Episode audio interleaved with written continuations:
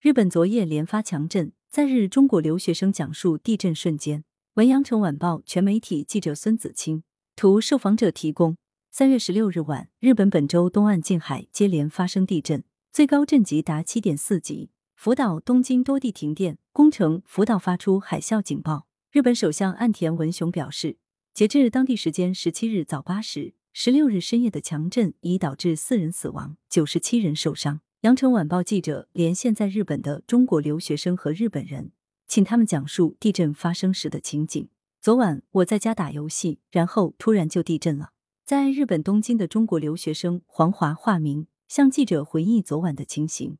当时震感很明显，房子里的东西都晃得厉害，戴着耳机都能听到晃动的声音。在日本，地震较为常见，但是黄华表示，这次地震的震感比以往的都强。平时打游戏地震了，我都继续打。昨晚我放下手柄就躲到了桌子下。他告诉记者，昨晚东京有地方出现停电的情况，而他在千叶住，东京更靠北的地方的女朋友直接吓得跑出了门。即便是对地震习以为常的日本人，昨夜都不再淡定。生活在东京的何子向记者表示，昨夜他在家中，一开始觉得是很小的地震，但是第二次突然很强烈，震感很明显，一瞬间就慌了。